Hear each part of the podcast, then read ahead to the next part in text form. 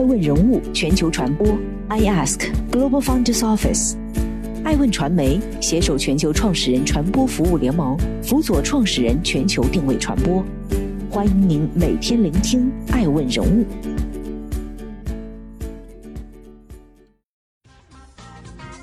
Hello，大家好，欢迎大家的守候。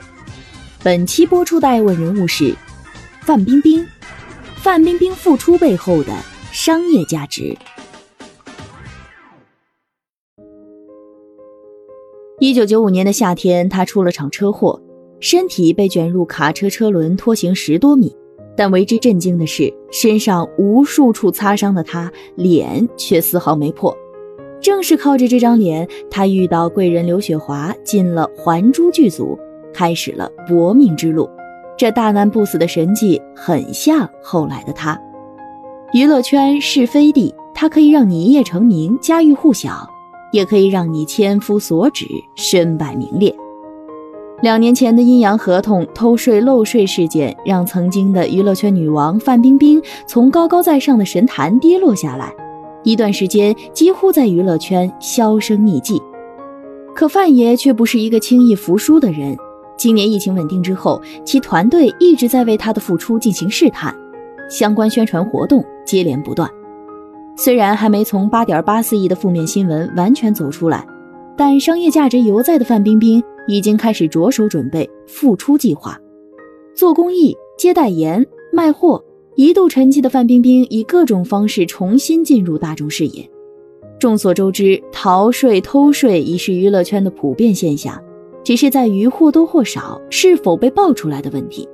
刘晓庆当年因财务问题翻车、坐牢、吸影、身陷囹圄，但最后同样重回娱乐圈。而偷逃税丑闻事件之后，官方也从未指名道姓禁止范冰冰从事相关活动，这让范冰冰复出有迹可循。事后，范冰冰开始以公益类活动来消解大众对自己的负面印象，想要重塑自身的美好形象。为后续的商业活动打好基础，这是她的第一部曲。去年，她也开始在商业领域频繁试水。一方面，他亲自下场为自创护肤 Fan Beauty 品牌站台；另一方面，开始了与其他品牌的商业互动。在此期间，他经常亮相小红书，为 PDC 品牌面膜、Steam Cream 面霜等美妆产品种草。在 Fan Beauty 的官微活动宣传页面中，就能闻到浓浓的饭味，这是他的第二部曲。同年，他试水 LV 代言人，却最终以失败告终。去年十月，中国路易威登在社交媒体宣布由范冰冰担任代言人，但网友们并不买单，压倒性的负面舆论扑面而来。一看风向不对的 LV，赶紧删掉微博，整个过程持续大概三个小时。这导致范冰冰可能成为 LV 任期最短的代言人。此次代言失败，也让范冰冰团队意识到了“欲速则不达，心急吃不了热豆腐”。此时，对负面缠身的他而言，重塑形象才是根本。此后，范冰冰将更多精力投入到公益事业中，逐渐夯实了自己复出的基础。这是她的第三部曲。去年十一月二十二号，范冰冰在河南郑州参加了二零一九年“女童守护者百城行动”公益活动，并被授予“女童守护者公益大使”的称号。人民日报对此进行了转发报道，并称其为“演员范冰冰”，进行点名认可。至此，范冰冰复出这件事才真正进入倒计时，其活动轨迹也开始回归正常，在微博上多晒自己日常动态，回归时尚圈，登上 Style。CHIC Magazine、Cosmo Bride 时尚新娘、Madame Figaro 和 New Mode 九号摩登等多个时尚杂志封面，直到此次成为 LV 旗下品牌娇兰的代言人。这是她的第四部曲，也意味着她的全面复出。回顾他的复出过程，范爷从未真正消失，他一直努力重回大众视野，也更懂得了规则之下的生存法则。这也为他与 LV 的重新合作创造了可能。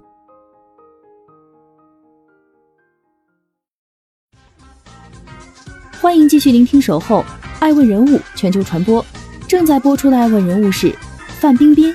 LVMH 集团为何独宠范冰冰？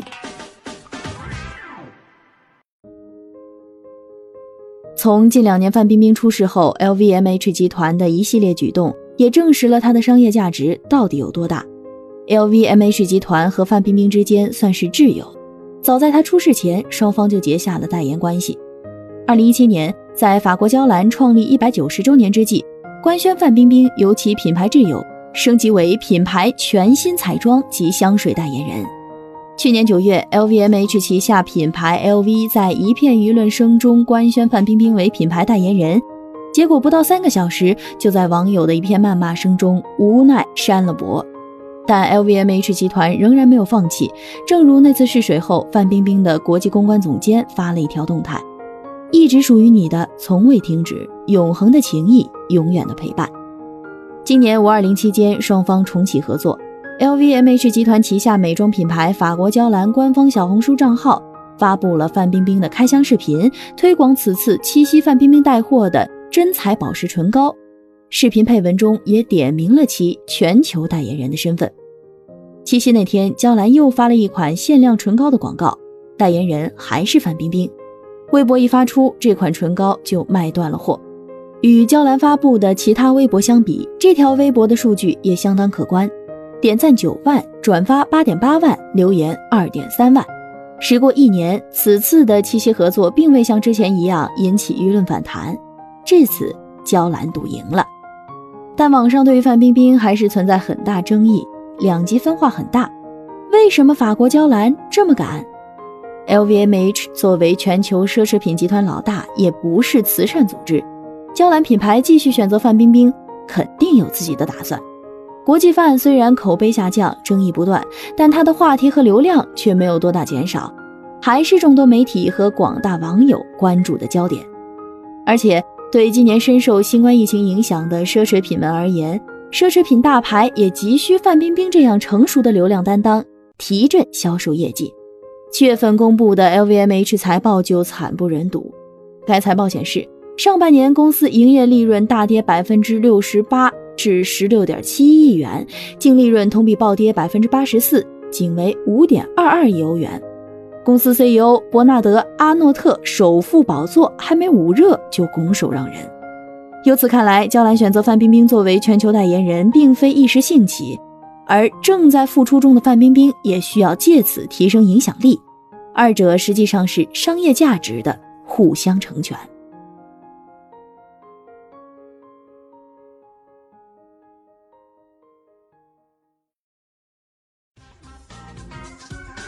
欢迎继续聆听《守候》，爱问人物全球传播，正在播出的爱问人物是范冰冰。范爷的商业价值到底有多大？对于范爷本人，他就是品牌和时尚的代名词。爱问人物了解到，全盛时期的他身上一度有超过一百个代言品牌，几乎涵盖每一个领域，从美妆、服饰到电器、电动车。其中还不乏一些奢侈品牌，比如 LV、Elma 系列手袋、明月香槟、肖邦等。作为中国最年轻的双 A 影后，戛纳电影节评委，时代周刊全球重要影响力百人，尤其在国际各大电影节红毯频频亮相之后，范冰冰一度成为不少国际品牌打开中国市场的最佳人选，这让她又增加了一个国际范的称号。时尚复出对范冰冰而言没有难度。去年，除了与李晨分手的新闻，最热的就是她的时尚照。今年七月，范冰冰出席某美术馆活动，人们的目光紧盯着她的行头。裸粉色纪梵希2020高定初秋系列，二十六点七万人民币，手上拎的包十九点五万。或许这就是时尚的魔力吧。人们一边用键盘敲下范冰冰偷税的事，你们都忘了吗？一边暗暗 follow 着范爷的时尚选择。这就是娇兰唇膏卖断货的秘密。这样的范冰冰，时尚圈从未放弃过。去年二月，美国时尚杂志《W》的 ins 上写道：“范冰冰 is officially back。”而在去年一整年，在国内杂志不敢轻易刊登和她有关的内容的情况下，她利用自己此前的国际影响力来运作，一度登上美、英、俄、越、日、韩、新、马八个国家的时尚杂志封面。今年六月三十号，他又以精品工艺大使的身份登上了《精品购物指南》新刊封面，之后又拍摄了《九号摩登》和《一周》等国内杂志的封面。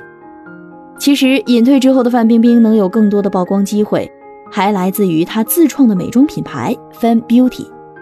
范冰冰近两年对她个人美妆品牌的运营以及在小红书上的分享，也为她重新赢回部分消费者的信任。据天猫数据显示，Fan Beauty 六幺八总销售额同比大涨百分之五百至四千二百万元。尽管负面新闻缠身，不可否认的是，范爷的影响力依然存在。去年双十一，Fan Beauty 面膜卖出超一百万盒，销售额八千万。今年六幺八，Fan Beauty 总销售额突破四千两百万，面膜单品销售额超过两千万。此外，作为时尚潮人，他也不会错过直播带货的热潮。去年十月，他的两款美妆产品出现在雪梨的直播间，二十分钟里即被售空。由此可见，范冰冰的带货能力，而这正是品牌所看重的，她的商业优势。仍在。除了时尚，范冰冰也是影视界的天之骄子。目前，她手上留存《赢天下》《手机二》《他杀》《绝技二》等多部大片。最大的一部影片还属环球影业出品的好莱坞女性题材电影《三五五》，他合作的是杰西卡·查斯坦这样的大咖演员。尽管去年国内抵制《三五五》启用范冰冰，但最后片方还是没有换掉她。不得不说，范冰冰的国际资源很硬。国际范实至名归，这从与 LVMH 的合作也能看得出来。艾问人物认为，在现如今的国内娱乐圈，艺人商业价值的重要性越来越突出。继大流量时代终结以后，不同咖位、圈层的艺人，在商业价值这一块已经具有不同衡量标准和隐形 KPI。而明星的商业价值通常由吸睛指数、社交影响、品牌助力以及风险系数等维度来共同呈现。明星商业价值的高低好坏和波动情况将迅速被捕捉，也将直接影响品牌及影视剧对艺人的选择。偷税逃税丑闻事件后的范冰冰要重回巅峰或许很难，但她成功的将流量转化成了商业价值。只要她残余商业价值，她的复出之路就不会断。而外界对于她的看法也已经不重要了，重要的是她还能不能给资本带来足够的利益。纵观现今娱乐圈，明星网红化和网红明星化现象普遍化，其背后是网红们不满足于已有的人气和收入，纷纷试图上升，明星们却在纷纷试图下沉。如何提升自身的商业价值，无论是对于明星还是网红，都是最重要的。